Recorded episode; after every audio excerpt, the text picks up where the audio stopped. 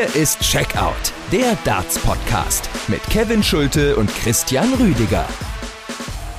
Hallo, liebe Freunde, liebe Zuhörerinnen und Zuhörer, seid gegrüßt zu einer neuen Folge Checkout, der Darts Podcast, Folge 211 mittlerweile, mit einer ausführlichen Analyse heute zum Grand Slam of Darts und einer Vorschau auf die Players Championship Finals der Generalprobe vor der Darts Weltmeisterschaft 2022 im Alley Pally. Es sind wie immer November, Dezember goldene Zeiten für unseren Sport, die beste Zeit des Jahres, das wichtigste Event des Jahres steht kurz bevor. Ich bin Kevin Schulz Schulte hier bei Checkout, der Darts Podcast, zusammen mit Christian Rüdiger. Hi. Hallo Kevin, ich grüße dich und natürlich auch alle, die eingeschaltet haben. Checkout hört ihr wie immer auf sämtlichen Podcast-Abspielplattformen, Spotify, Apple Podcasts, äh, Google Podcasts, aber auch bei den Kollegen von Sport 1. Und dort lief vor wenigen Minuten, muss man sagen, wir nehmen auf am späten Abend des Sonntags, lief vor wenigen Minuten noch das Endspiel des Grand Slam of Darts 2021. Und bevor wir in die ausführliche Turnieranalyse gehen, erstmal vielleicht ein schnelles Fazit. Gavin Price gewinnt mit 16 zu 8 im Endspiel gegen Peter Wright, also ähnlich klar verlaufen laufen das Finale wie vor zwei Jahren, als Price mit 16-6 gewann gegen Peter Wright. Am Ende bleibt für meine Begriffe die Erkenntnis, der Grand Slam ist einfach das Turnier von Gervin Price. Er ist in Wolverhampton in der K.O.-Runde sogar immer noch komplett ungeschlagen, denn das letzte Event vor einem Jahr fand ja ähm, nicht in Wolverhampton statt. Also das ist schon eine sehr interessante Statistik. Gervin Price, da füllt sich auch äh, so langsam das Trophäenschränkchen immer mehr. Christian, wie ist deine erste Einschätzung? Ja, was ich so gesehen habe jetzt über diese gute Woche, die wir den Grand Slam jetzt gesehen haben, ist, dass Gervin Price für mich so ein bisschen sein European Tour Gesicht in 2021 hat durchblicken lassen. Wenn man sich mal so die äh, Vorrunde anschaut, die er gespielt hat, da war jetzt auch von den Statistiken her nichts über 100 dabei und immer hatte ich auch so persönlich dieses Gefühl, Mensch, Price spielt nicht sein A-Game. Der kann noch locker zwei, drei Stufen drauflegen. Und deswegen bin ich ja am Anfang zum Beispiel auch, habe gesagt, ich gehe mit Michael van Gerven, weil der mich einfach überzeugt hat. Auch nach seiner Partie im Achtelfinale gegen Gary Anderson, im Viertelfinale gegen den Bully Boy war dann Schluss. Und Price hat genau das gezeigt, was er auf der European Tour auch gezeigt hat. In den frühen Runden hat er noch nicht sein bestes Spiel gezeigt, aber er ist trotzdem durchgekommen. Er hat wichtige Momente überstanden, wichtige Checkouts gemacht und hat dann ab dem Halbfinale, so war es ja gewesen dann beim Grand Grand Slam hat er dann praktisch nochmal den nächsten Gang gefunden, hat dann James Wade mit 103 im Schnitt 16 zu 9 von der Bühne gefegt und Peter Wright im Finale dann auch nicht den Hauch einer Chance gelassen und 104 Punkte gespielt. Also ich finde, das ist auch wieder nochmal so eine Erkenntnis von Gervin Price, dass er, wenn es wichtig wird, nochmal ein paar Prozente drauflegen kann und das äh, finde ich auch ist nochmal so eine richtige Message an die Gegner. Ich spiele nicht mein bestes Spiel, komme aber trotzdem durch in den frühen Runden und wenn es dann in die absolute Crunch-Phase geht, dann bin ich richtig da. Im Übrigen ist das auch meine Erklärung, weshalb der Grand Slam auch so auf, ähm, ja, auf Price einfach ähm, passt, weil der Grand Slam bietet eben die Möglichkeit, dass man auch mal wirklich ein, vielleicht sogar zwei schwächere bis äh, sehr schlechte Spiele absolvieren kann und trotzdem noch im Turnier bleibt. Und Gervin Price hat jetzt auch in der Vorrunde, vor allen Dingen gegen Nathan Rafferty zum Auftakt, echt einen Test so überstanden gehabt. Also wenn, wenn äh, das Spiel verloren geht, dann braucht er sich auch nicht wundern. Aber selbst dann wäre er vermutlich noch im Turnier geblieben, ähm, hätte dann gegen Martin Schindler wahrscheinlich auch eine andere Leistung gebracht, als die es jetzt war. Aber wir dürfen natürlich nicht vergessen, Martin Schindler ist der Grand Slam of Darts äh, Sieger Besieger. Also das äh, bleibt ja auch nach dem Turnier. Und äh, das finde ich, zeigt aber auch ganz gut oder unterstreicht ganz gut, dass Gervin Price dann in den entscheidenden Momenten auch einfach immer noch irgendwo die 5, äh, 10 extra Prozent äh, findet. Und so war es jetzt auch im Endspiel, wo er dann nochmal ein bisschen was drauflegen konnte ähm, auf äh, seine Performances äh, in den Runden zuvor, in den Runden gegen Johnny Clayton oder auch gegen James Wade, wo er auch jeweils relativ souverän gewann, aber das Finale war ja jetzt wirklich eine Standortbestimmung und am Ende muss man da auch von einem Klassenunterschied, wenn man nur das Finale sich anschaut, sprechen. Ja, definitiv. Leider muss man ja sagen, aus neutraler Sicht, dass Peter Wright nicht an diese Form anknüpfen konnte, die er noch am Nachmittag gespielt hat gegen den Bully Boy Michael Smith. Das war wirklich eine tolle Partie äh, gewesen, die Wright da absolviert hatte und wenn er da nochmal annähernd vielleicht an diese Statistiken rangekommen wäre, wo er 1580er wirft, wo er eine Checkout-Quote hat von 53 Prozent, 170 äh, auch zwischendurch rausnimmt. Aber ja, vielleicht war auch so ein bisschen die Luft dann hinten raus ähm, ja weg gewesen bei Peter Wright und Gervin Price. Das muss man ja dann auch wirklich so sagen. Du hast das ja auch schon angesprochen. Der Grand Slam. Es gibt einfach so ein paar Turniere, das war ja auch das, das Gleiche mit Phil Taylor und dem World Matchplay. Es gibt einfach Turniere und Spieler, die passen zusammen und du kannst dir nicht wirklich erklären, die Spieler teilweise selber nicht, wie sie eigentlich so gut da drin funktionieren. Und bei Price hat es sicherlich auch den Hintergrund, dass er damals 2018 gegen Anderson seinen ersten Major-Titel dort holen konnte. Ein Jahr später dann Van Gerven endlich im TV bezwungen mit einer klasse Leistung und jetzt wiederholt er das eigentlich nochmal, was er 2019 gemacht hat. Mega Halbfinale Halbfinale gespielt, ein Mega-Finale dann gespielt, wo er Peter Wright jetzt wieder zerstört und äh, es, es ist für mich auch einfach wirklich zu sehen, auch anhand der, der Zahlen, was Price da spielt. Ich meine, der äh, schrubbt hier Peter Wright mit 16 zu 8 weg und besiegt James Wade mit 16 zu 9. Das heißt, er spielt im ersten 25 Legs und im Finale spielt er dann 24 Legs. Das heißt, nach Adam Ries sind das 49 Legs, die er im Schnitt mit äh, über einem 15 Data spielt. Das ist absolute Weltklasse, was er da macht und das dann auch mit so einer gefühlten Lockerheit zu spielen. Das ist große Klasse und ja, ich bin mal jetzt wirklich gespannt, wo das, wo das hingeht. Er zieht ja jetzt mit Titeln, hat er jetzt gleichgezogen mit Michael van Gerven und Phil Taylor spielt ja nicht mehr. Price ist auch noch für einen Dartspieler relativ jung.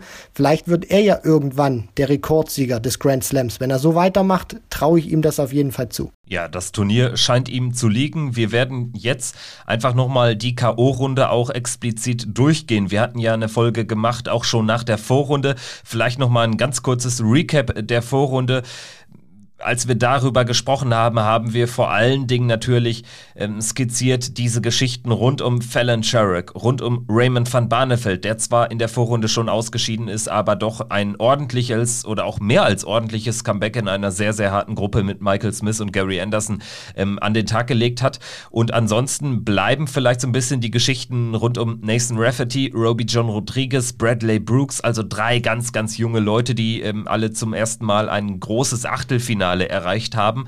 Und dann müssen wir natürlich auch nochmal erwähnen, dass es ein Favoritensterben bei Labe jetzt gar nicht gab. Also alle sieben gesetzten Spieler sind durchgekommen. Der achte im Bunde, Dimitri Vandenberg, konnte Corona-bedingt ja eh nicht dran teilnehmen. Aber das muss man natürlich auch noch äh, sagen, das gehört so weit dazu. Wenngleich es äh, schon die eine oder andere dramatische Gruppe wirklich gab. Insgesamt drei Spieler, die ausgeschieden sind, obwohl sie zwei Spiele von drei gewonnen haben. Darunter zählt auch Gabriel Clemens. Äh, Martin Schindler habe ich erwähnt, ist in der Gruppe mit Gervin Price Price nicht durchgekommen, hat am Ende aber immerhin noch einen wirklich äh, beachtenswerten Erfolg gegen Gervin Price landen können.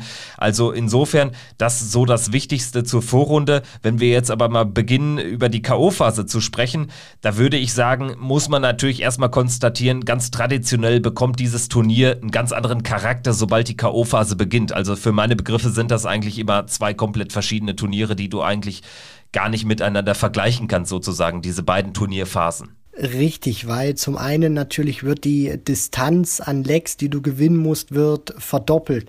Das bedeutet natürlich auch, dass äh, so eine Distanz, Best of Nine Legs, wo ich einfach auch sage, jeder, der in diesem Feld ist, vielleicht hier und da mit ein paar kleinen Abstrichen, kann einfach jeden Spieler schlagen, wenn er gute 10, vielleicht 15 Minuten erwischt. Ich meine, dieses eine Match von äh, Michael van Gerven zum Beispiel in der Vorrunde gegen Lisa Ashton, das hat nicht mal neun Minuten gedauert. Also das zeigt auch wirklich, wenn die, wenn die Qualität stimmt und du auch einen richtig guten Touch hast, dass du im Prinzip jeden Gegner schlagen kannst. Und du kommst dann aus diesem, ja, aus, aus, aus diesem Modus heraus, aus dieser K.O.-Phase von ich ähm, aus, aus der Gruppenphase. So ist es richtig, kommst du dann raus, wo du praktisch auch mal verlieren kannst, dir einen Ausrutscher leisten kannst in dieses K.O.-System, wo du eben weißt, wenn ich jetzt verliere, dann bin ich raus. Und das schärft vielleicht bei dem einen oder anderen Spieler, wie eben einem Gervin Price, wo man ja auch in den vergangenen Jahren immer wieder gesehen hat, dass er sich ähm, in der Gruppenphase nie von seiner wirklich stärksten Seite präsentiert hat. Gerade auch in den Anfangsmatches, wenn man mal so auf die Ergebnisse auch schaut, immer wieder ein paar, ja, bange Momente überstehen musste. Und dann schärft das vielleicht bei dem einen oder anderen Spieler auch die Sinne, weil er dann merkt, ich darf mir nicht mehr diese ein, zwei Fehler leisten, die ich äh, vielleicht noch in der Gruppenphase gemacht habe. Deswegen hochinteressant. Und was es ja dann nochmal so interessanter macht, ist, dass die Spieler dann meistens im Viertelfinale sich nochmal sehen, wenn sie teilweise schon in der Gruppe gespielt haben. Van Geer Cross vor ein paar Jahren hatten das gleiche Thema, haben in der Gruppenphase gespielt und haben sich dann äh, im Viertelfinale wieder getroffen. Bei Wade Cross war es jetzt auch wieder der Fall, genauso wie bei Peter Wright und Fallon Sherrock, wo du dich eben nochmal äh, über längere Distanzen dann zum Beispiel messen kannst. Deswegen der Grand Slam gehört für mich einfach zu den besten Turnieren im Jahr und äh, ich könnte mir so ein Format, wie man das dort spielt, könnte ich mir einmal mehr im Jahr nochmal wirklich geben. Also eine Gruppenphase wäre ähm, schon noch ganz cool bei einem anderen Event, vielleicht beim World Cup. Es gab das ja ganz äh, früher mal, aber da würde ich am ehesten für plädieren, weil ich es, ähm, das habe ich auch schon öfter hier im Podcast erwähnt, wenn wir über den World Cup of Darts gesprochen haben. Ich verstehe es einfach nicht, warum man äh, Spieler aus der ganzen Welt äh, einmal ähm, anreisen lässt für dann irgendwie im schlimmsten Fall nur fünf Legs. Also das wäre ein Turnier, was wirklich äh, dadurch auch nochmal aufgewertet werden würde. Aber das ist ein ganz anderes Thema. Bleiben wir beim Grand Slam, schauen mal auf äh, die Achtelfinals zunächst. An Abend Nummer 1 hatten wir ja sehr einseitige Duelle, muss man sagen. Rob Cross gegen Ryan Joyce nicht gefordert, James Wade nicht gefordert gegen Roby John Rodriguez und Johnny Clayton hatte mit Nathan Rafferty gar keine Probleme. Einzig das äh, Spiel zwischen Gervin Price und Bradley Brooks, und das gehört auch äh, zur Geschichte des Turniers, war eine enge Kiste. Also Gervin Price hätte da, wenn es ganz, ganz schlecht läuft, wenn Bradley Brooks am Ende nicht so ein bisschen die Nerven verloren hätte bei dem ein oder anderen Dart aufs Doppel, hätte da dann auch wirklich im schlimmsten Fall rausgehen können. Am Ende steht ein 10 zu 8 und Gervin Price äh, wusste dann auch spätestens, dass er sich äh, wird steigern müssen im Turnierverlauf. Ja, absolut. Das war so eine Partie, wo Price dann auch gemerkt hat, dass er so, wie er bislang gespielt hat, nicht wirklich weiterkommt. In der nächsten Runde hat ja dann Johnny Clayton gewartet, wo wir danach auch noch kommen und ich fand diese Partie auch wirklich so hoch interessant. Also Brooks konnte, fand ich, Price am Anfang nicht wirklich vor Aufgaben stellen, aber der Iceman hat dann den Youngster reingelassen in die Partie und der hat sich dann auch obwohl er nicht annähernd die Statur hat wie ein Gervin Price, hat sich dann wirklich aufgepumpt auf der Bühne und hat auch gezeigt, ich habe keine Angst vor dir, egal wer du bist. Mich interessiert's nicht, ob du die Nummer eins der Welt bist. Mich interessiert's nicht, ob du der aktuelle Weltmeister bist und dieses Turnier schon zweimal gewonnen hast. Und das fand ich auch wirklich schön zu sehen, dass ein Bradley Brooks auch so respektlos auf der Bühne agiert, sondern wirklich in dem Moment ist das ein Kampf Mann gegen Mann und er hat es auch einfach versucht mit den Emotionen mit Price mitzuhalten, hat dann leider nicht geklappt. Ich würde es auch wirklich bei ihm auf die Unerfahrenheit ähm, zurückführen und dass er sich vielleicht auch ein bisschen zu sehr dann auf die Emotionen eingelassen hat, aber daraus wird er lernen, tolles Turnier gespielt, Achtelfinale und zeigt natürlich auch, dass diese junge Garde gerade auch beim Grand Slam jetzt ihre Chance genutzt hat. Auch ein Roby John Rodriguez, der nach der Gruppenphase ausgeschieden ist, fand ich, hat sich wirklich gut verkauft. Und wenn ein Nathan Rafferty zum Beispiel so einen Impact schon hinlegt, auch neben dem Bradley Brooks, das, das macht einfach auch Bock auf mehr, weil die Jungs bringen so viel mit, die bringen so viel Energie und so viel Leichtigkeit, finde ich, auch mit auf die Bühne. Und ja, Gervin Price äh, hatte danach wirklich gewusst, so kann er nicht weitermachen und das hat er dann auch nicht gemacht und Bradley Brooks wirklich toll gespielt. Ja, ein sehr gutes Turnier vom amtierenden World Youth Champion, der diesen Titel ja dann eventuell auch verteidigt bei der nächsten Jugend-WM nächste Woche in Minehead. Ansonsten kommen wir zu dem zweiten Achtelfinalabend zu sprechen. Der verlief deutlich dramatischer insgesamt, aber am Ende weniger hochklassig. Also es gab jetzt hier nur äh, 200 plus Averages und die verteilten sich auf ein Spiel. Ganz klar das Match des Abends zwischen Michael van Gerven und Gary Anderson. Und da muss ich sagen, Gary Anderson, ja, irgendwas hat den wieder angezündet im Verlauf des Turniers. War es das Match gegen Barney? Ja, vielleicht. Danach bekommt er das Match gegen Michael van Gerven. Er war deutlich motivierter. Das war ein deutlich besserer Gary Anderson, auch von der Körpersprache. Ich hoffe, dass ja, das so bleibt und dass wir dann auch einen solchen Gary Anderson, einen solch gut aufgelegten Gary Anderson bei der WM sehen.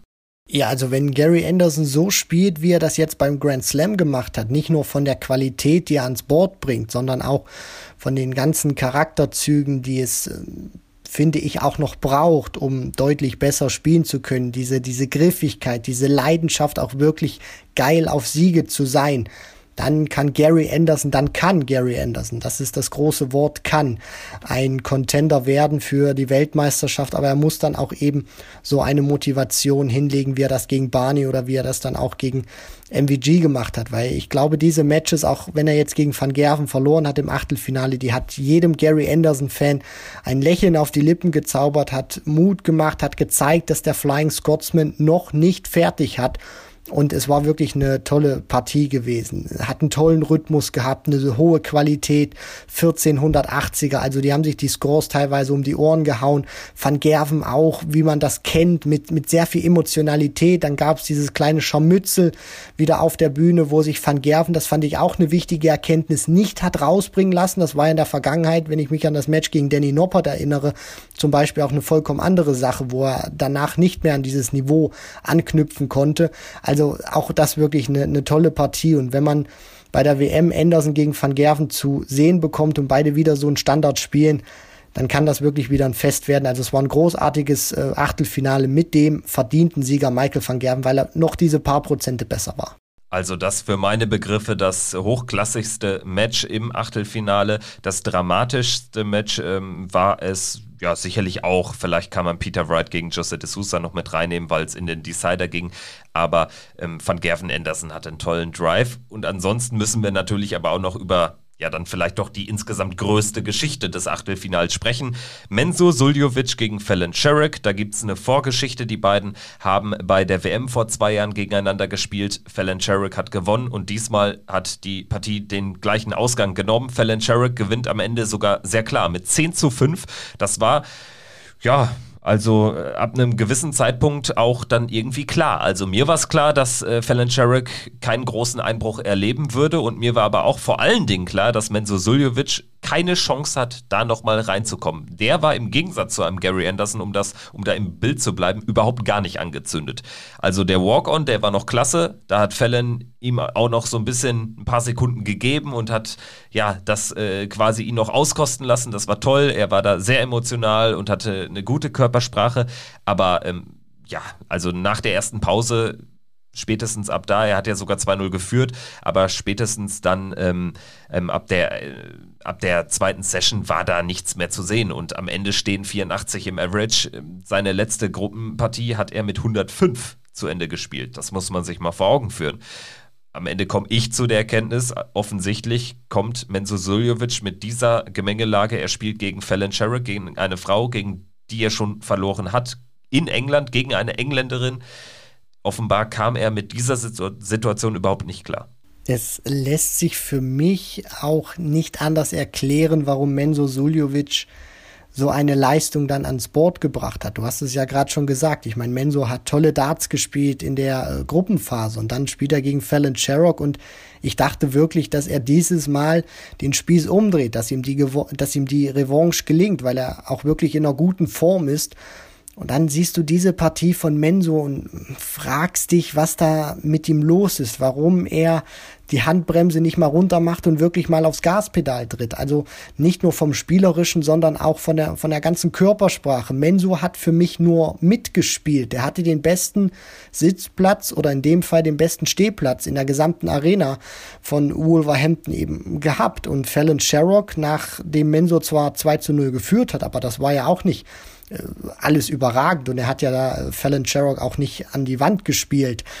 kam sie ja dann zurück mit zwei High Finishes und hat sich dann über ihre Konstanz auch, sie hat es nicht mega großartig gespielt, das darf man auch nicht vergessen, aber sie hat eben genau das gemacht, was sie machen musste, um Mensor auf Distanz zu halten, beziehungsweise dann den Vorsprung aufzuba äh, auszubauen. Und der hat sich, finde ich, auch nicht wirklich gewehrt. Wie es innen drin aussieht, das kann ich nicht beurteilen. Ich kann nur das Äußerliche sehen. Und da hat mir Mensor von der Körpersprache nicht gefallen. Und Fallon Sherrock hat einfach gezeigt, dass sie das einfach nicht juckt. Und ganz konstant zu Ende gespielt und verdient diese Partie. Das darf man nicht vergessen. Hoch verdient diese Partie mit 10 zu 5 gewonnen.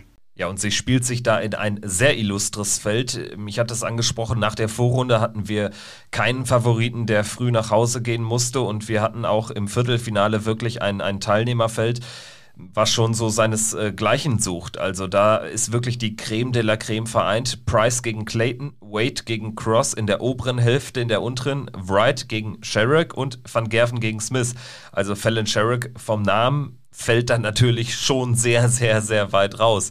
Also ansonsten ähm, hat es ja wirklich kein Außenseiter richtig weit geschafft. Das gehört auch zu weit dazu und das macht natürlich die Leistung von Fallon Sherrick noch größer vielleicht sogar, wenn man sich dieses Teilnehmerfeld, dieses Line-up des Viertelfinals, was ja dann in zwei Abenden ausgespielt wurde, anschaut. Sie ist einfach auf diesem Turnier aufgetaucht und hat das gemacht, was sie am besten kann. Sie hat äh, wichtige Momente dann gerade in diesem Match auch gegen Menso oder dann, wenn man das mal so ähm, spinnt, nach ihrem ersten Gruppenmatch, was gegen Peter Wright nicht so doll war, hat sie dann wirklich ihre Stärke wiedergefunden, wichtige Momente rausgenommen, gutes Timing gehabt und ja auch einfach gezeigt, dass sie vielleicht langfristig, ich will jetzt noch nicht so, so, so kurzfristig sein oder vielleicht so ganz diesen ganz großen Hype mitgehen, den ja zum Beispiel auch Wayne Mardell schon äh, deutlich entfacht hat, wo er gesagt hat, Fallon Sherrock gehört nächstes Jahr in die Premier League, Gervin Price sich dann in den sozialen Medien geäußert hat und äh, selber gesagt hat, also die Einschätzung von Wayne Mardell, die teile ich nicht so ganz. Also den Wortlaut will ich jetzt nicht zitieren, aber er hat sich schon recht deftig geäußert. Fallon Sherrock hat einfach, finde ich, gezeigt, dass sie in so eine Riege irgendwann auch gehören kann. Sie hat auch gegen Peter Wright dann gezeigt, dass sie über deutlich längere Distanzen, was für sie ja trotzdem Neuland ist, das darf man ja auch nicht vergessen, sehr konstant spielen kann, dass sie sich stets und ständig weiterentwickelt hat. Und wenn sie diese nächsten Schritte weitergeht, dann wird das auch keine Überraschung mehr sein, wenn man sie häufiger in einem Viertelfinale von einem TV-Event sieht, weil sie hat es drauf, nur sie muss es dann auch konstant auf das Parkett bringen und sie muss sich dann natürlich auch, das ist ganz, ganz wichtig, um bei solchen Turnieren dann auch regelmäßig am Start zu sein oder bei mehr Turnieren am Start zu sein, dann natürlich auch die äh, Tourcard sichern. Über die Women's Series wird sie sich auch in den nächsten Jahren, sofern dieses Qualifikationskriterium bestehen bleibt, sicher wahrscheinlich oder mit sehr großer Wahrscheinlichkeit für Grand Slam und Weltmeisterschaft qualifizieren. Aber sie hat einfach gezeigt, dass wenn sie dieses Potenzial, was sie jetzt schon spielt, weiter ausbauen kann, dann gehört sie fest in so eine Riege, wo man sagen kann, jawohl, ich schaue mir das Line-up ab, für, äh, das Line-up an für ein Viertelfinale. Fallon Sherrock ist dabei. Da ist nichts mehr ungewöhnlich. Naja, wir hatten ja sogar in der Folge nach der Vorrunde schon gesagt, also ähm, die Partie gegen Suljovic, klassisches 50-50-Match. Das ist keine Sensation, wenn sie das gewinnt und am Ende wundert einen das überhaupt gar nicht mehr. Und ich bin auch ehrlich, vom Viertelfinale habe ich jetzt nicht zugetraut, dass sie jetzt über diese Distanz an die 100 im Average spielt. Weil das war wirklich nochmal neu. Das ist nochmal ein anderes Niveau auch äh, als ähm, Best of 21 im Finale des Nordic Darts Masters, wo sie ja mit Michael van Gerven über weite Strecken des Spiels sehr, sehr gut mitgehalten hat. Aber dies ist jetzt nochmal eine andere Qualität. Und da habe ich gedacht, ich glaube schon, ja, Fallon Sherrick kann mithalten mit Peter Wright, kann das zu einem engen Match werden lassen. Aber wenn Peter Wright so spielt, wie er im bisherigen Turnierverlauf gespielt hatte, man muss ja sagen, Peter Wright hat im Vergleich zu seinem Match gegen De Sousa 10 Punkte im Average draufgepackt. Und auch im Vergleich zur Vorrunde war er deutlich stärker unterwegs, wo er unter anderem gegen Gabriel Clemens verloren hatte. Also insofern muss man sagen, das war schon sehr, sehr, sehr starker Auftritt, weil du jetzt auch schon das Viertelfinale quasi die Diskussion darüber eröffnet hast, können wir ja damit direkt mal einsteigen. Ähm, Peter Wright gegen Fallon Sherrick, 16-13, am Ende ein Wahnsinnsauftritt von Fallon Sherrick auch vor allen Dingen, weil von Peter Wright ist man es natürlich gewohnt, diesen Standard schon, wenngleich er, äh, wie, wie gesagt, dann auch nochmal äh, sein Niveau deutlich hat verbessern können im Vergleich zu den vorherigen vier Spielen. Aber ähm, das für meine Begriffe sogar noch höher zu bewerten aus Sicht von Fallon Sherrick als der Sieg gegen Mensur. Definitiv, weil wir dürfen ja nicht vergessen, das Match geht 16 zu 13 für Peter Wright aus. Das heißt, die spielen 29 Legs und du hast das nochmal angesprochen. Das war auch dieser große Punkt, wo ich gedacht habe, ja, Fallon Sherrock steht in einem Viertelfinale bei einem Major, aber du spielst beim Grand Slam eine brutal lange Distanz und du rennst auf die Legs. Du hast nicht diesen Rettungsanker, so möchte ich es jetzt mal nennen, Set-Modus, wo du dir auch mal eine Pause gönnen kannst, wo du auch vom Timing her viele Sachen ausgleichen kannst, sondern du rennst wirklich brutal auf die Legs. Und da ist Peter Wright, wenn er wirklich eine Normalform hat, ist er natürlich einer der besten der Welt, weil er das, weil er dieses Niveau einfach konstant auch mal wirklich 45 Minuten, auch eine Stunde spielen kann. Und bei Fallon Sherrock war das für mich eine große Unbekannte kann sie das und sie hat jetzt eindrucksvoll gezeigt, dass sie im Schnitt über 29 Lecks hat sie jetzt annähernd ein 15 Data gespielt mit knapp äh, 99 Punkten, die sie da spielt. 15 Darts, nur für alle, die jetzt vielleicht auch neu dazukommen. Wenn du in 15 Darts ein Leg checkst, dann hast du ein Average von 100. Also da sieht man auch mal, wie gut Fallon Sherrock das äh, gemacht hat. Und es zeigt auch einfach, dass Peter Wright sein Niveau nochmal anheben musste, weil wenn er so gespielt hätte wie gegen De Sousa, dann wäre er nicht in dieser Partie durchgekommen. Er musste auch gleich eine super Doppelquote haben von 100 Prozent. Die ersten vier haben direkt gesessen, danach ist sie logischerweise runtergegangen. Aber es zeigt ganz einfach nochmal, und das meinte ich ja auch mit diesem Entwicklungsschritten, die Fallon Sherrock machen muss. Sie hat jetzt über dieses Format, auch wenn sie verloren hat, gezeigt, dass sie über ganz lange Formate auch mit der absoluten Weltspitze mithalten kann. Weil du diese ominösen 15 Darts-Legs ansprichst. Auch dazu habe ich eine interessante Statistik gelesen von dem PDC-Statistikchef äh, äh, Christopher Kempf. 15 Darts, du sagst es, bedeutet quasi ein 100er Average über so ein Match gesehen. In fast 40 Prozent der Legs im TV, um genau zu sein, in knapp 38, 39 Prozent, schafft Fallon Sherrick es in höchstens 15 Darts ein Leg zu beenden. Außerhalb des TV, da reden wir über Women Series, Challenge Tour, Q-School, schafft sie das nur in 15% ihrer Spiele. Und das unterstreicht ganz deutlich diese unglaubliche Diskrepanz ihrer Leistungen, sobald die TV-Kameras und die Weltöffentlichkeit sozusagen auf sie gerichtet ist. Sie zerbricht daran nicht. Es gibt ja viele Spieler, bei denen ist es komplett andersrum. Bei ihr ist das so, dass sie im Prinzip ihr Niveau so krass nach oben hieven kann, das, das ist äh, auch unvergleichlich. Also gerade auch, wenn man, äh, es gab da einen Vergleich zwischen ihr und den anderen sieben Viertelfinalisten und äh, da war sie, was die Differenz betrifft, von diesen 15 Darts-Legs so krass vor dem Rest. Ähm, das ist schon sehr, sehr interessant. Das unterstreicht eben diese, diese ähm, Diskrepanz zwischen TV- und Nicht-TV-Leistungen bei Fallon Sherrick ganz, ganz gut, finde ich. Und eins noch, weil du gerade diese Statistik ansprichst, die habe ich nämlich auch gesehen, Kevin. Erklär mal kurz noch an den Zahlen, weil ich glaube, du hast sie noch vorliegen. Gervin Price, der spielt nämlich, das ist das komplette Gegenteil von, von Fallon Sherrick, möchte, möchte ich es jetzt mal nennen. Der hat, wenn ich die Statistik jetzt richtig im Kopf habe, spielt der ähm, von der Qualität her bei Nicht-TV-Turnieren besser als im TV, zumindest in 2021. Exakt, genau. Er ist ähm, im TV bei 51 Prozent steht er dort. Also in statistisch gesehen jedem zweiten äh, Leg äh, braucht er nicht mehr als 15 Darts. Ganz vorne liegt in der Statistik Johnny Clayton. Es ist auch keine Überraschung, wenn man sich die Leistung von ihm und die Titelbilanz in diesem Jahr anschaut. Und äh, Price folgt dann auf äh, Platz 3, aber nur ja, auf die Nachkommastelle hinter Michael van Gerven. Aber außerhalb des TVs ist er klarer Erster mit 62,5 Prozent, was äh, am Ende eine, Dis eine Differenz von 11 Prozent ausmacht, weshalb Gavin Price quasi ja, deutlich schlechter abschneidet im TV als ähm, äh, auf der Pro Tour. Das ist sehr interessant, weil man jetzt das auch nicht unbedingt denken würde, weil Gervin Price ja schon auch ein Spieler ist, der für die Bühne gemacht ist. Ne? Also das äh, macht die Statistik so interessant, finde ich. Also als ich die auch gelesen habe, äh, muss ich auch wieder sagen, großes Kompliment an Christopher Kempf, den Chefstatistiker der PDC, der diese wunderschöne Statistik da rausgekramt hat, weil wir natürlich auch oftmals die, die Leistung vielleicht auch ein bisschen subjektiver bewerten. Und dann kommst du da mal wirklich mit blanken Zahlen, wirst du da konfrontiert und siehst dann diese, diese Diskrepanz von TV-Turnieren, Nicht-TV-Turnieren, gerade auch im Beispiel einer Fallon Sherrock, was Thesen untermauert, Thesen vielleicht auch widerlegt. Also das war wirklich großartig äh, zu sehen, diese Statistik, wie da die Jungs auch und oder die Mädels dann auch teilweise wirklich äh, schwankend unterwegs sind.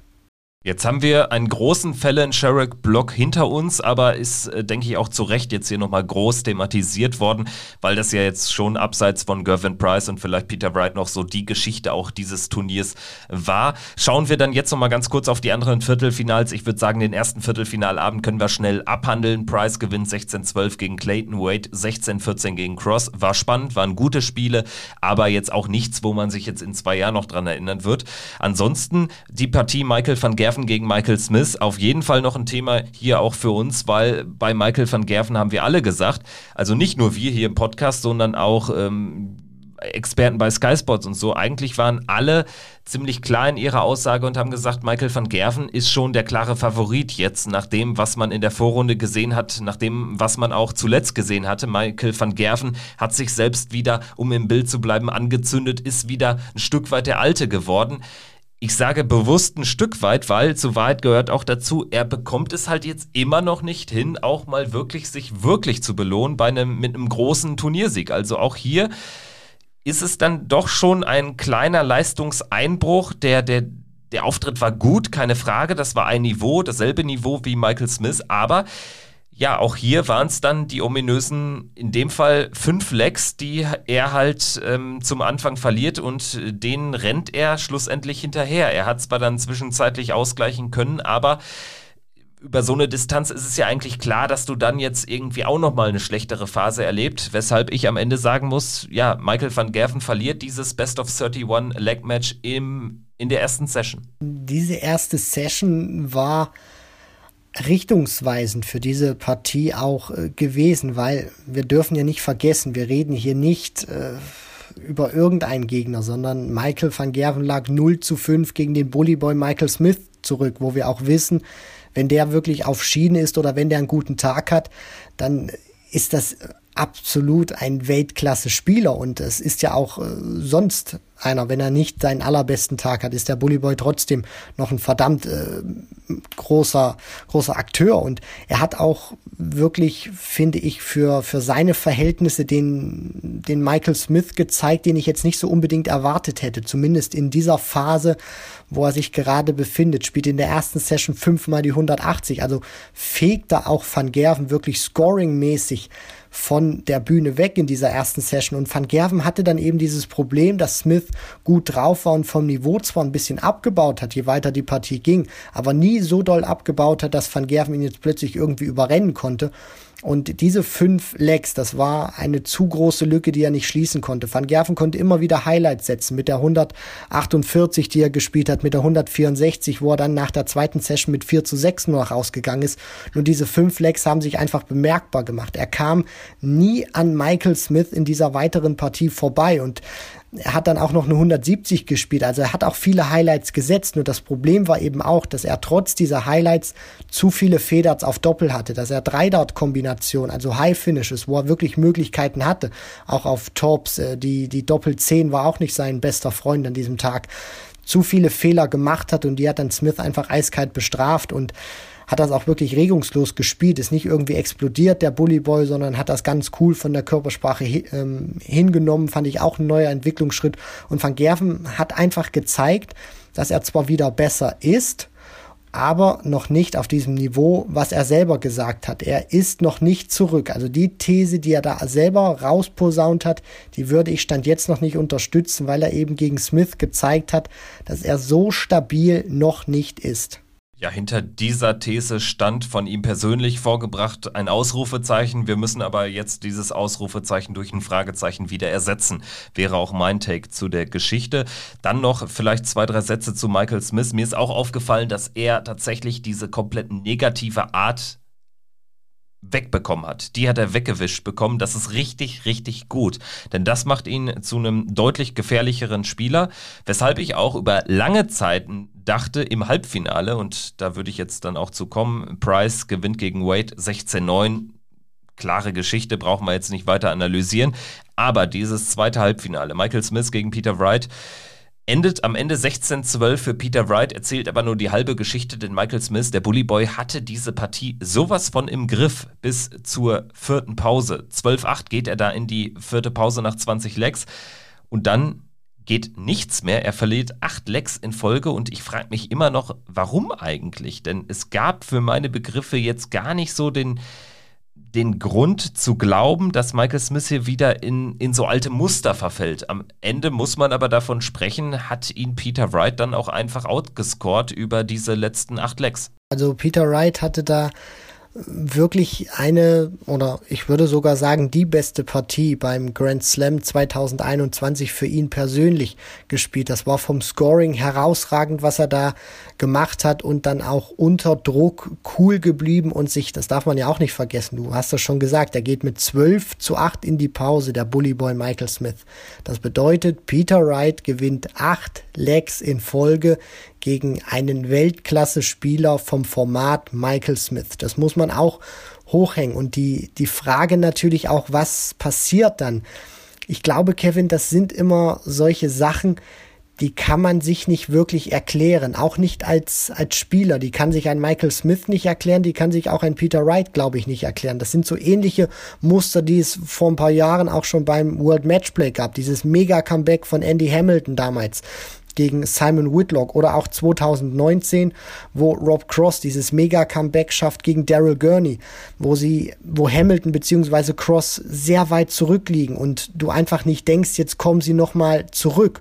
Und dieses Match nimmt dann einfach eine Eigendynamik auch an, weil es ist ja nicht nur Peter Wright gewesen in diesen acht Lecks, der da irgendwie Michael Smith überrannt hat, sondern du brauchst dann auch um so eine Phase hinzulegen, auch ein bisschen Hilfe mal vom Gegner. Der Bully Boy hat hier und da mal ein Doppel ausgelassen. Das gehört dann natürlich auch dazu. Wenn Smith da das 13. Leck macht, dann folgt sicherlich auch, glaube ich, das, das 14., weil er dann Peter Wright auch ausbremst. Aber somit ähm, merkst du dann auch, der Gegner kommt näher. Du spielst eigentlich nicht wesentlich schlechter, finde ich.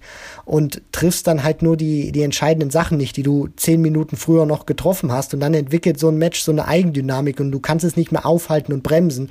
Und dann ist es irgendwann zu spät und dein Gegner gibt dir die Hand, sagt, gut gespielt und du gehst von der Bühne und fragst dich, was ist da eigentlich passiert? Ja, und Peter Wright hat somit das äh, Finale klar gemacht, wo ja auch kaum niemand mit rechnen konnte. Ich meine, am Ende äh, scheint das so, als wäre es das logische Finale. Die 1 äh, spielt gegen die 2 im Finale. So äh, soll es ja laut Setzliste laufen. Aber Peter Wright ist hier mit einer unfassbar schlechten äh, TV, aber auch äh, Nicht-TV-Bilanz in dieses Turnier gegangen und hat ja auch wirklich eine, eine, schlechte Vorrunde gespielt. Ich meine, er kommt da irgendwie durch, durch ähm, ja dann auch maßgeblich durch diese zwei hohen Siege gegen Fallon Sherrick und aber vor allen Dingen auch gegen Mike de Decker begründet. Mike de Decker war aber kein Faktor in dieser Gruppe und Fallon Sherrick hat ein bisschen viel ausgelassen in dem ersten Gruppenspiel. Aber Peter Wright verliert eben gegen Gabriel Clemens, spielt dann gegen Jose de Sousa, der auch nicht auf seinem äh, Niveau ist, ähm, was ihn letztes Jahr zum, zum Titel beim Grand Slam verholfen hat, spielt da ja eine sehr zittrige Partie, gewinnt das irgendwie, kommt gegen Fallon Sherrick irgendwie durch. Ja, dann spielt er gefühlt, spöttisch gesagt, auch nur acht richtig ähm, bärenstarke Lecks gegen Michael Smith. Vorher war er klar schwächer als der Bully Boy ja, und steht im Finale. Und wenn man die Geschichte so erzählt, fällt es mir auch relativ leicht zu sagen, ja, irgendwie war es doch ein bisschen absehbar, dass Gervin Price da schon deutliche Vorteile haben würde. Oder wie hast du es gesehen? Vielleicht jetzt in der Nachbetrachtung, aber auch, wie warst du im Vorfeld eingestellt zwischen Ende der Nachmittagssession, wo sich Price und Wright dann eben durchsetzten und äh, dem Beginn des Endspiels? Es hat sich für mich äh, surreal angefühlt, das muss ich ganz ehrlich so sagen, Kevin. Also, dass Peter Wright im Finale gegen Gervin Price spielt, das ist auf der einen Seite natürlich cool, weil du dich auch wieder freust, dass Peter Wright mal wieder ein gutes TV-Turnier gespielt hat. Auf der anderen Seite wusste ich trotzdem, trotz dieses, ja, dann hinten raus wirklich guten Auftritts gegen Michael Smith, nicht wirklich, wie er dieses Finale gewinnen soll. Also ich habe mich das auch nach den ersten beiden Legs gefragt, wo die beiden da auf der Bühne standen im Finale. Ich, es, ging einfach nicht in, in meinen Kopf rein. Ich wusste einfach auch nicht, wieso ich diesen Gedankengang habe, dass, dass ich das Gefühl habe, dass Peter Wright dieses Match einfach nicht gewinnen kann, beziehungsweise nicht gewinnen wird. Und ähm, gut, ich meine, das hat sich jetzt natürlich bewahrheitet, aber vielleicht war es auch so ein Stück weit das, was Peter Wright mir beziehungsweise uns angeboten hat, dass man einfach nicht glauben konnte, dass er jetzt Price tatsächlich nochmal über so eine Distanz gefährlich wird. Deswegen vom Ergebnis her, vom Run her war es sicherlich ein gutes Ergebnis. Aber spielerisch muss man natürlich auch sagen, dass Peter Wright sich eher ein bisschen durchgemogelt hat ins Finale, als tatsächlich zu glänzen. Ich würde so ein bisschen vergleichen mit Gary Andersons Finalrun bei der vergangenen Weltmeisterschaft. Kann man so sehen, kann man definitiv so sehen. Rückblickend muss ich auch sagen, ich hätte dann doch lieber den Bully Boy oder Michael van Gerven im Finale gegen Gervin Price gesehen, weil ähm, ja, das, das war dann doch schon eher ein langweiliges Endspiel, sagen wir, wie es ist. Also das hat nicht so richtig Bock gemacht und ganz ehrlich, wenn ich dafür ein teures Ticket ausgebe für die Halle, wäre ich auch ein bisschen enttäuscht, weil ich meine, das Ding geht äh, 20 Uhr los, 19 Uhr britischer Zeit und ist ähm, ja gute 70 Minuten später beendet. Und es kam ja nie Spannung auf. Nach der ersten Session führt Price 4-1. Dann hat Wright ein paar Momente, wo er rankommt, aber dann auch einen Break nicht bestätigen kann und äh, dann kommt er auf 3-4 ran, aber verliert dann trotzdem wieder drei Lecks in Folge und ähm, aus der zweiten Session geht es mit einem 7-3 für Price raus. Also das war ja zu keinem Zeitpunkt gefährdet. Hinten raus äh, hat dann Price ähnlich auch wie im WM-Finale gegen Gary Anderson dann doch noch ein paar Schwierigkeiten auf die Doppelfelder bekommen, aber ähnlich wie da war er so weit vorne, dass es kein großes Problem darstellte und äh, Peter Wright hat ja am Ende auch nicht mehr ernsthaft dran geglaubt. Also kann mir niemand erzählen, dass äh, das äh, Spiel noch in irgendeiner Art und Weise hätte kippen können.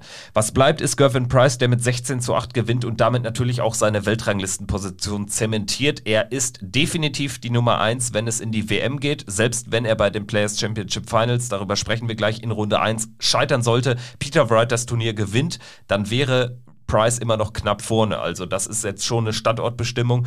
Und ähm, wenn wir jetzt vielleicht zu so einem kleinen Fazit kommen, da muss man jetzt schon sagen, Gervin Price mag jetzt vielleicht zwar nicht mehr vom spielerischen Niveau deutlich über Michael van Gerven zu stehen, wie es jetzt lange Zeit der Fall war, aber was die Selbstverständlichkeit des Gewinnens betrifft, ist da dann doch noch eine Lücke zwischen den beiden oder auch zwischen dem Rest. Also da steht dann Gervin Price jetzt doch noch ein bisschen über dem Rest, weil er natürlich auch Johnny Clayton geschlagen hat, gegen den er vor nicht allzu langer Zeit im, im Finale des äh, Grand Prix eine richtige Abreibung bekommen hat. Also ich glaube, das gibt Gervin Price jetzt nochmal richtig viel Selbstvertrauen, äh, dieser Titel. Es war ja auch der erste Major-Titel seit äh, dem WM-Titel 2022. Also für den Trophäenschrank war es ja gar nicht mal so das Kracherjahr. Gehört ja auch zu weit dazu. Deshalb umso wichtiger wahrscheinlich jetzt der Zeitpunkt des Sieges. Richtig, ganz genau. Also wie du schon vollkommen ähm, verständlich erklärt hast, Kevin. Gervin Price ist, sag ich mal, vielleicht von den Titeln her bislang nur der zweitbeste Waliser in diesem Jahr, weil Johnny Clayton eben dieses Monster 221 spielt. Dann hast du auch einen Peter Wright, der das Matchplay gewinnt, den World Cup, James Wade mit den UK Open. Also natürlich hat bei Price hier und da sicherlich auch etwas gefehlt. Er hat dafür im Gegensatz natürlich die beiden European Tour Events äh, gewonnen. Aber was natürlich auch auffällt, das ist zum einen natürlich wieder, wie er diesen Grand Slam auch gewinnt, ähnlich zu den European Tour Events. Am Anfang gar nicht so gut, aber kommt trotzdem durch. Und wenn es dann in die richtige Crunch-Time geht, dann ist er plötzlich auch vom Niveau her da und ja, überfährt teilweise auch äh, seine Gegner. Also das war jetzt nicht das erste Mal. Auf der European Tour hat er das unter anderem ja auch äh, schon gezeigt, dass er dann großartige Darts spielt und der Gegner kaum eine Chance hat. Und um noch mal kurz so ein bisschen anzuknüpfen mit Michael van Gerven, was du gesagt hast, ich glaube, der, der wesentliche Unterschied, das sind nicht wirklich die, die Averages. Also van Gerven spielt auch teilweise in Matches, äh, die, ich will jetzt nicht sagen unbedeutender sind, aber die jetzt von der Wertigkeit her nicht diese, diese ähm, ja, Wichtigkeit haben, spielt er trotzdem besser, vielleicht auch in der Breite zurzeit besser als Price. Aber Price weiß aktuell eben auch, wie er, egal welchen Average er spielt, wie er Matches gewinnt gewinnt. Und das ist etwas, was Michael van Gerven aktuell fehlt. So sieht's aus und das wäre dann quasi ähm, ja das gebührende Fazit zum Grand Slam of Darts und zu der Gesamtlage an der Spitze der Dartswelt. Über Fallon Sherrick haben wir unsere Wörter gefunden und haben das auch mal so in den Gesamtkontext eingeordnet. Ich denke, die Premier League Debatte wird uns noch weiter beschäftigen, dann spätestens während der WM, wenn sie da spielt. Vielleicht noch eine Frage, bevor wir auch einen Haken hinter den Grand Slam generell machen. Was sagst du zum Modus, dass Halbfinale und Finale an einem Tag sind? Also ich muss rückblickend sagen, irgendwie zieht das nicht so richtig. Gerade diese wichtigen Halbfinals tagsüber, ich meine, jetzt habe ich parallel, gehört auch zu weit dazu, dann auch noch Formel 1 geschaut und so, dann läuft natürlich auch Fußball und generell. Also irgendwie werde ich da persönlich nicht so richtig warm mit.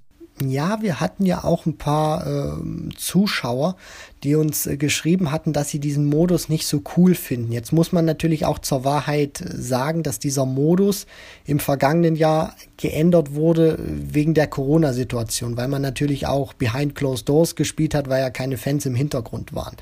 Ähm, normalerweise ist es ja so, wurde der Grand Slam auch in den Jahren zuvor traditionell hat man dieses Format immer gespielt. Ich finde das erstmal deutlich besser, als das zum Beispiel bei der European Darts Championship gespielt wird, wo du ein Halbfinale und das Finale am selben Abend hast, beziehungsweise in derselben Session hast. So, finde ich, haben die Spieler noch mal ein bisschen mehr Regenerationszeit. Mich hat das ehrlicherweise nie so wirklich, äh, ja, will jetzt nicht sagen gestört, aber ich fand diesen Modus eigentlich auch ganz cool, dass du so am Nachmittag die Halbfinals hast und dann kannst du dich noch mal ein bisschen auf das Finale einstimmen. Aber was natürlich auch auffällt, ist, äh, bei Peter Wright ist es jetzt das zweite Mal schon vorgekommen. Äh, Robert Thornton vor ein paar Jahren, wo er dann ähm, unter anderem ja auch im Finale mal äh, stand vom Grand Slam gegen einen Phil Taylor zum Beispiel es fällt natürlich auch auf, dass teilweise vielleicht die, die Qualität ein bisschen leidet. Ich finde diesen Modus ehrlich gesagt nicht schlimm, würde aber trotzdem dafür plädieren, dass wenn man sagt, man spielt die Halbfinals und das Finale an getrennten Tagen, dass man das Finale noch mal ein bisschen streckt und dann sagt, der Sieger muss nicht 16 Lecks gewinnen, sondern 19 oder vielleicht sogar 20 und man dann sich noch ein bisschen mehr steigert als das World Matchplay. Ja, vielleicht könnte man natürlich äh, das Problem auch so umgehen, dass man den Viertelfinalabend ähm, kompakter darstellt, dass man den nicht auf zwei Abende streckt, dass man vielleicht sagt, man spielt im Viertelfinale auch nur bis, vielleicht verlängert man von zehn auf elf Lecks, die man gewissen, gewinnen muss, sodass man dann quasi am Samstagabend die Halbfinals hätte. Das wäre vielleicht ein Vorschlag, den man umsetzen könnte ich weiß auch nicht, inwiefern das irgendwie auf die Spieler einen großen Einfluss hat, weil wir diskutieren häufig darüber, European Tour, wenn dann irgendwie abends die Halbfinals sind und dann der zweite Spieler natürlich eine ja nicht so richtig runterkommt nach seinem gewonnenen Halbfinale und dementsprechend schon einen kleinen Nachteil vielleicht besitzt vor dem Endspiel. Aber da wird natürlich eine ganz andere Distanz nochmal gespielt. Also ist ein schwieriges Thema, wir werden das beobachten, vielleicht gibt es da auch Änderungen, aber da wird uns auch einfach mal interessieren, wie ihr das seht. Schreibt uns da gerne mal eine Nachricht, würde uns wirklich sehr, sehr interessieren. Dann jetzt nochmal ein äh, Thema, womit wir den Grand Slam dann endgültig abschließen. Das wäre das Kick-Tipp-Tippspiel bei, also das Checkout-Tippspiel bei Kicktipp, so ist es richtig. Grüße und Glückwünsche an KR804, wo auch immer für die Initiale entstehen. 249 Punkte, souveräner Sieg am Ende vor Karl Melone 240. Ich weiß, das ist eine Hommage an Karl Malone, den äh, Basketball, den Ex-Basketball-Profi aus den Vereinigten Staaten, aber klingt trotzdem lustig. Janne 180 ist Dritter und äh, zu unseren Leistungen äh, sage ich lieber nicht ganz so viel. Ich bin irgendwo im dreistelligen Bereich, habe aber auch ein paar Spieltage vergessen leider. Also da muss ich besser werden. Ähm, Christian, dich sehe ich hier gerade gar nicht. Du dürftest irgendwo ein bisschen vor mir stehen, aber warst jetzt auch nicht überragend unterwegs, oder? Nein, leider nicht. Und äh, ich muss leider auch sagen, dass ich die komplette Session dann, also Halbfinale und Finale, habe ich dann leider vergessen zu tippen. Und dann sind es natürlich auch drei Tipps nochmal, die äh, weggehen. Aber ja, auf der anderen Seite muss man dann auch sagen, ob ich die wirklich so richtig dann getippt hätte, vor allem das Spiel Wright gegen Smith. Hm. Auf der anderen Seite, es gab gute Tage, gerade in der Vorrunde, aber als es dann so in die K.O.-Phase ging, da habe ich mich doch hier und da ein bisschen äh, vertippt gehabt. Zeigt natürlich aber auch wieder, wenn du dann so ein, so ein ähm, du hast es ja auch gerade vorgelesen, wenn die Sieger dann teilweise bei deutlich über 300 Punkten stehen, was die dann auch für ein Gespür gehabt haben bei diesem Grand Slam. Also da muss man schon sagen, alle Achtung und wir geloben oder versuchen in dieser Statistik auch ein bisschen besser zu werden. Ja, mach's nicht schlimmer als es ist. Es sind über 200, also nicht über 300. So weit sind wir dann doch nicht weg. Es war ein sehr enges Rennen.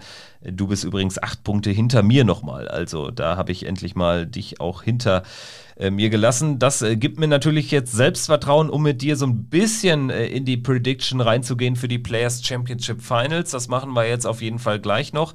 Ganz kurz vielleicht nochmal vorab, so als äh, kurzes Zwischenthema. Es gab ja auch ein paar WM-Qualifier. Drei weitere wurden ausgespielt.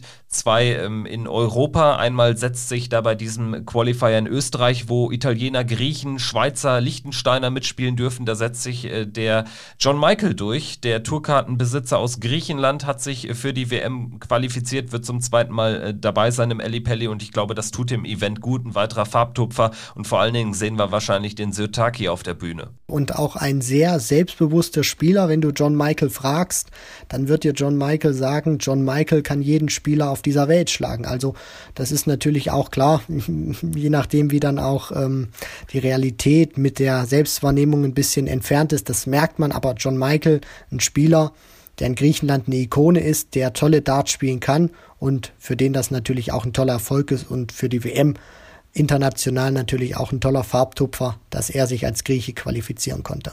Wir haben insgesamt 30 verschiedene Nationen am Start. Das liegt auch an dem äh, Qualifier, der in Spanien stattgefunden hat. Äh, für Südeuropäer, für Portugiesen, aber auch für Thibaut Tricol aus Frankreich. Der ist allerdings im Viertelfinale rausgegangen. Am Ende war es so ein ja, stetiges Favoritensterben. Wir haben dann ein paar bekannte Namen gesehen. Christo Reyes seit Ewigkeiten mal wieder am Start, der ja Corona-bedingt von seiner Heimatinsel Teneriffa sich äh, trotz Tourkarte jetzt eigentlich gar nicht mehr aufgemacht hat seit Corona, um äh, nach Großbritannien oder nach Deutschland sonst sonst wo zu reisen. Jetzt war er mal wieder am Start, ist aber im Achtelfinale ausgeschieden. José Justicia ist äh, früh rausgegangen. Äh, José Noguera auch äh, früh rausgegangen und im Finale standen dann Juan Rodriguez und Toni Alcinas, der ewig junge Toni Alcinas, den haben wir auch schon gesehen bei dem einen oder anderen WM-Turnier, unter anderem mal Peter Wright bezogen und unter anderem mal gegen Kevin Münch gewonnen. Aber er verliert gegen Juan Rodriguez und das ist natürlich eine fette Überraschung, denn da sehen wir einen äh, ja, waschechten Debütanten, den hat man ja auch noch nirgendwo sonst gesehen, außer jetzt vielleicht so ein bisschen im EDAT-Bereich, habe ich mir sagen lassen, aber ja, eine große Bühne hat der wahrscheinlich noch nicht gesehen. Nee, also so eine, wie sie im Elli Pelli äh, dann vorzufinden ist, wird er noch nicht in echt gesehen haben, beziehungsweise darauf äh, gespielt haben. Deswegen für ihn ein äh, toller Erfolg. Mal gucken, was die Bühne mit ihm macht, ob sie ihn lähmt oder ob sie ihn tatsächlich ja beflügeln kann. In den sozialen Medien wurde jetzt schon, weil er natürlich auch namhafte äh, Spieler bezwingen konnte. Du hast ja auch schon jetzt angesprochen, Toni Alcinas wurde jetzt schon wieder gemunkelt. Ist das jetzt vielleicht der neue spanische Dartstar, der sich da irgendwie entwickelt? Ich bin da mal ein bisschen vorsichtig. Er hat sich jetzt durchgesetzt, ist ein toller Erfolg für ihn. Aber jetzt muss man natürlich auch gucken, wie, wie nachhaltig vielleicht auch dieser Erfolg ist. Und ich lasse mich gerne jetzt äh, von ihm überraschen, beziehungsweise schau mir gerne an, was er dann bei der kommenden WM ans Board zaubert. Und als weiterer internationaler Qualifikat wird Jeff Smith bei der WM dabei sein. Der Kanadier über die Pro Tour äh, locker drin gewesen, gewinnt den Continental Cup, der den Thailand Qualifier ersetzt hat, also den Continental Cup aus den acht besten Amerikanern und acht besten äh, Kanadiern.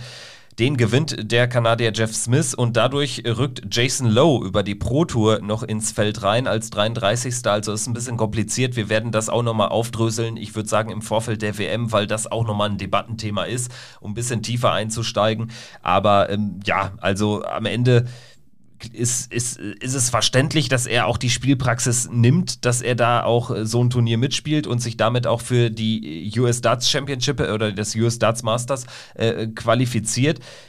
Aber äh, seine WM-Ausgangslage ist jetzt nicht gerade besser geworden, sagen wir es so, weil er natürlich in der ersten Runde jetzt gegen einen Pro Tour-Qualifikanten spielen muss und nicht gegen einen internationalen Qualifikanten. Also im Prinzip ähm, ja, wird er der Opfer seines eigenen Erfolgs.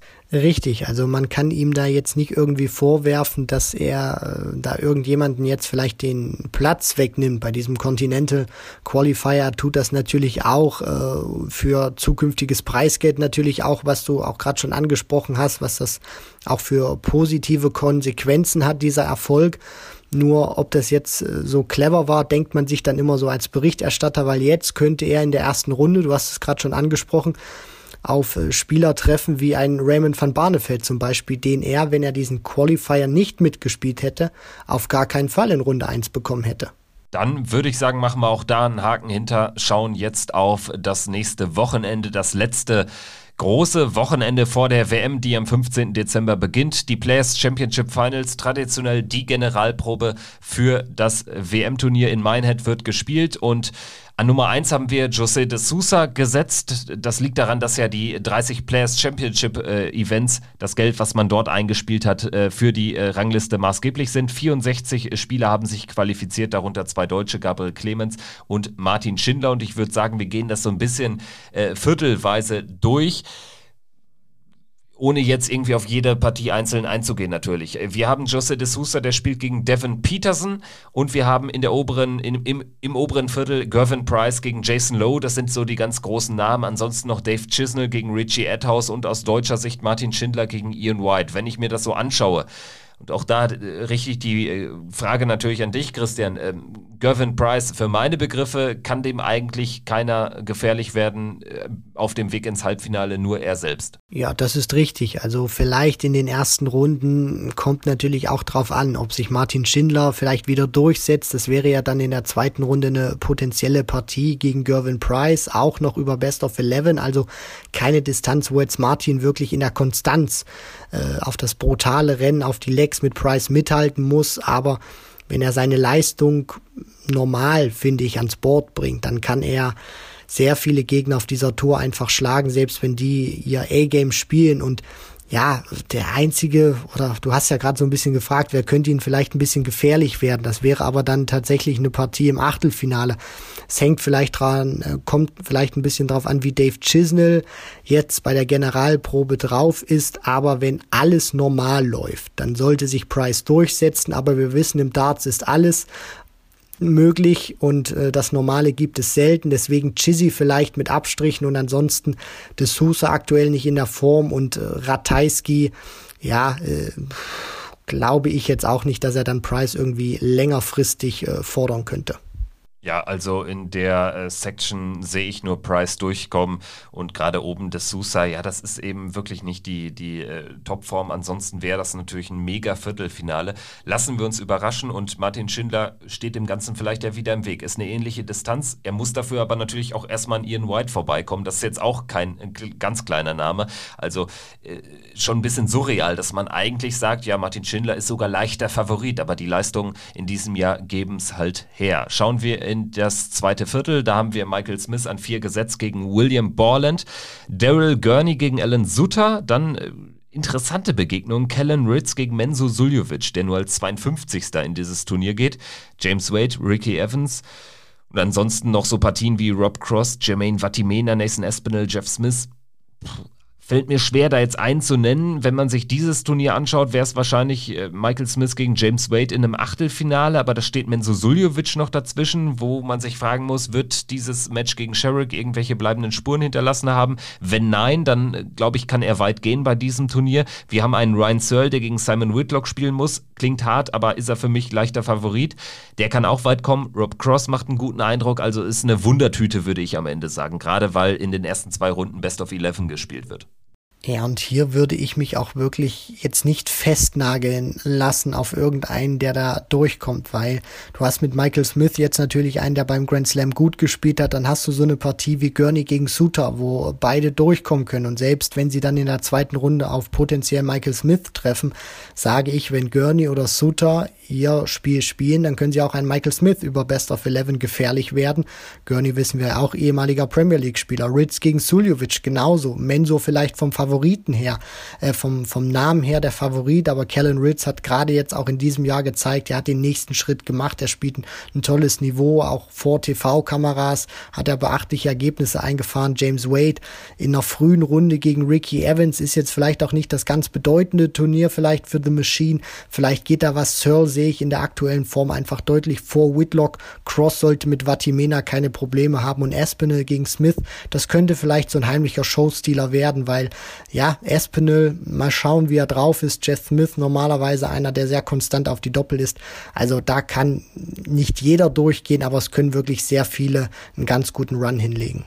Dann der Blick in die untere Turnierhälfte, angeführt von der Nummer 2 der Welt und auch der Nummer 2 in der Players Championship Order of Merit, Peter Wright. Er spielt gegen Keen Barry, ein Duell der Generationen. Dann haben wir in der zweiten Runde möglicherweise ein Aufeinandertreffen mit Kim Heibrechts. Gegen den hat er zuletzt ja auch äh, schlecht ausgesehen. Kim Heibrechts generell wieder in guter Form, also vielleicht ein Stolperstein.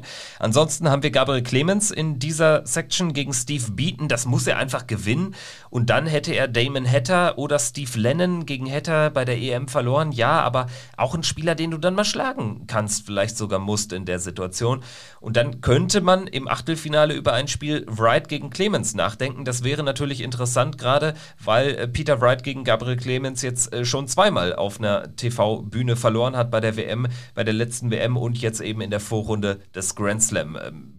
Vielleicht eine Möglichkeit für Gabriel ins Viertelfinale zum ersten Mal eines Major-Turniers zu kommen? Ja, absolut. Also die Möglichkeit ist gegeben, so wie er sich jetzt auch präsentiert hat. Steve Beaton ist sicherlich äh, einer, wo ich äh, sage, den jetzt nicht muss er schlagen, aber den sollte er schon äh, besiegen in Runde eins. Wo man aber natürlich auch immer wieder gucken muss, Steve Beaton, so eine kleine Wundertüte. Der hat auch immer mal wieder Auftritte dann mit dabei, wo du dir sagst, Mensch, Water Bronze the Donis, äh, ja, jetzt plötzlich dieses Niveau aus äh, dem Hut gezaubert. Deswegen, da muss er natürlich auch schon sehr äh, griffig sein in der ersten Runde, wenig Fehler machen, weil sonst könnte ein Bieten, wenn er eine gute Form hat, das ausnutzen. Ansonsten, ja, was ich auch sehr schade finde, leider durch die Setzliste, aber gut, es ist nun mal so, dass Adrian Lewis und Kim Heibrechts gegeneinander spielen. Das heißt, einer von beiden reist mit einem sehr negativen Ergebnis zum, ähm, zur, zur Weltmeisterschaft Meisterschaft. Das gleiche gilt dann auch für so eine Partie wie Bunting gegen Anderson. Also da merkt man schon viele große Namen auch in dieser Section. Es könnte ja auch zweite Runde Van Gerven gegen Van Barneveld geben. Also da ist auf jeden Fall sehr viel los und was diese Players Championship Finals nochmal so interessant machen aufgrund dieser Setzliste. Du hast es ja schon erklärt, wie die sich zusammensetzen, dass eben ein paar Spieler auch mit großem Namen oder mit großen Ambitionen nochmal mit einem satten Negativerlebnis zur Weltmeisterschaft fahren werden. Ja, wenn wir jetzt äh, über Michael van Gerven sprechen, der in der ersten Runde gegen Kevin Dötz, seinen Landsmann, antreten muss, äh, der spielt dann gegen Raymond van Barneveld vielleicht in der zweiten Runde. Der muss aber erst an Mike Köfenhofen vorbei, also da holländische Festspiele. Van Gerven gegen van Barneveld wäre natürlich wirklich ein Kracher. Das würde äh, mit äh, hundertprozentiger Wahrscheinlichkeit dann natürlich auch an Bord 1, also vor TV-Kameras, stattfinden in Minehead. Und da wäre ich sehr gespannt, glaube aber, man darf, darf, sich nicht zu sicher sein, dass Van Barneveld an Köfenhofen vorbeikommt. Köfenhofen spielt ein sehr gutes Jahr, der ist gefährlich und der kann auch äh, Barney gefährlich werden. Wenn Barney das Ding aber gewinnt, und das sind, glaube ich, so jetzt so die wichtigen Spiele, da jetzt nochmal ein Erfolgserlebnis landen, dann kannst du ganz befreit aufspielen gegen Michael van Gerven, dann hätten wir da ein Generationenduell aus alten Zeiten, das wäre richtig geil und äh, vielleicht geht sogar was über Best of Eleven, wenn er gut reinkommt, ist Barney da auch eine gute, äh, ein gutes Ergebnis zuzutrauen. Ansonsten, äh, ja, für Michael van Gerven allgemein ein schwerer Weg potenziell. Dötz, dann Van Barneveld, dann möglicherweise Anderson, Viertelfinale, möglicherweise Wright, das äh, klingt natürlich wie das Who is Who der Dartswelt seit 15 Jahren. Ja, definitiv. Aber so ist dann auch mal so eine, so eine Setzliste. Und ich finde, das macht es dann auch mal ganz cool, weil du ja bei diesen Major-Turnieren, bei den ganz großen, abseits der Players Championship Finals immer diese mm, stoische Linie dann eben hast. Die einen spielt gegen die vier im Halbfinale, wenn sie sich alle durchsetzen. Also du kannst das schon im Vorfeld immer so sehr predikten. Und hier wird das nochmal kräftig durcheinandergewirbelt, weil du eben dies, das eingespielte Preisgeld, das 2,21 von den ganzen äh, Players Championship Turnieren nimmst und da ist Van Gerven eben nicht die Eins gewesen und dann würfelt sich das auch ein bisschen durcheinander. Deswegen, äh, ich glaube, wenn Van Gerven dann tatsächlich zum Titel durchgehen würde, dann wäre es eine Route, die ihm mächtig Selbstvertrauen gibt, aber soweit will ich jetzt noch gar nicht reden. Es kann tolle Matches geben, die er bestreitet. Und ich hoffe, wir, wir, wir sehen sie dann. Also ich sage das auch wirklich ganz äh, eigennützig, so eine Partie, auch wenn es nur Best of Eleven wäre, Van Gerven gegen Van Barneveld, die würde ich mir gerne reinziehen. Auch wenn es nur, in Anführungszeichen, die PC Finals sind. Jetzt habe ich den äh, potenziell sehr, sehr harten Weg, was die Namen betrifft, von MVG angesprochen. Wenn wir das noch weiter spinnen, könnte im Halbfinale Johnny Clayton warten. Der ist an drei gesetzt und führt diese, dieses letzte Viertel an. Er trifft zunächst auf Alan Tabern, dann äh, hieße sein Zweitrundengegner Scott Mitchell oder Martin Klärmarker. Achtelfinale vielleicht ein Rusty Jake, ein Luke Humphreys. Klingt jetzt nicht alles unlösbar. Also das sollte er irgendwie schaffen, wenn es normal läuft. Aber ist natürlich auch immer ein Turnier, was für Überraschung gut ist auch die weiteren Gegner, ja, Dimitri Vandenberg wird sehr interessant zu sehen sein. Kann er überhaupt mitspielen? Darf er überhaupt mitspielen? Muss dafür natürlich äh, zwei negative Tests auf jeden Fall absolvieren. Ich bin aber auch nicht ganz so firm, was jetzt die Quarantäneregeln in England betrifft, generell, wie das so aussieht. Ich äh, gehe mal davon aus oder habe das auch so gelesen. Klar, er ist auch doppelt geimpft, also das macht es natürlich dann einfacher, wenn er dann irgendwie äh, Corona auch äh, entspannt übersteht. Das wäre ihm natürlich zu wünschen. Dann negative Tests, dann kann er dabei sein, würde auf Madas Rasma treffen. Ist aber natürlich jetzt auch eine schwierige Situation, ohne die Grand Slam-Spielpraxis ins Turnier zu gehen. Ähm, da dann vielleicht Joe Cullen dann eher ähm, ein Spieler, der dann ins Viertelfinale gehen kann.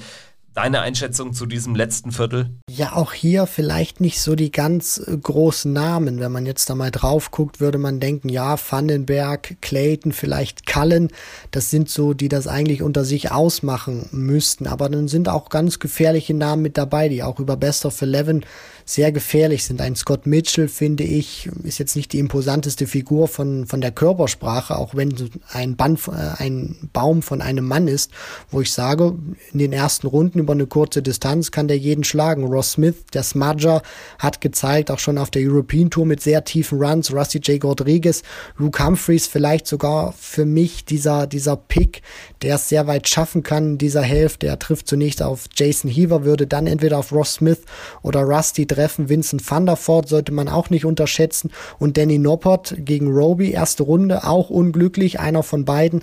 Ja, kein äh, besonders gutes Ergebnis, was man da einfahren wird, für einen von beiden zumindest, wenn der seine Form von vergangenen TV-Turnieren ja auf, auf die Bühne bringt, dann kann der da auch sehr weit gehen. Deswegen vielleicht eine Hälfte, die man unterschätzt, aber die sehr interessant sein könnte. So, jetzt sind wir über der Ein-Stunden-Marke längst angekommen und ich würde sagen, das ist jetzt dann auch auserzählt sozusagen äh, die Vorschau für die Players Championship Finals. Wir werden natürlich äh, noch intensiver dann über das äh, sprechen, was dann letztendlich passiert ist. Nach jetzigem Stand würde ich sagen, melden wir uns auch dann schon wieder sehr, sehr zeitnah. Natürlich werden die Folge wahrscheinlich dann auch Sonntagabend noch in der, in der Späte aufzeichnen, sodass sie montags für euch abrufbar ist. Denn ich glaube, es ergibt dann schon Sinn, dass wir dann nochmal eine extra, eine gesonderte kurze Folge vielleicht direkt am Dienstag nachschieben zur WM-Auslosung. Die findet ja dann schon nächstes nächste Woche Montagabend statt. Also das ist ja auch äh, das Spannende daran, dass wir jetzt eben nicht nur über ein Wochenende sprechen mit den Players Championship Finals und der Junioren-WM, die auch in Minehead an einem Tag ausgetragen wird.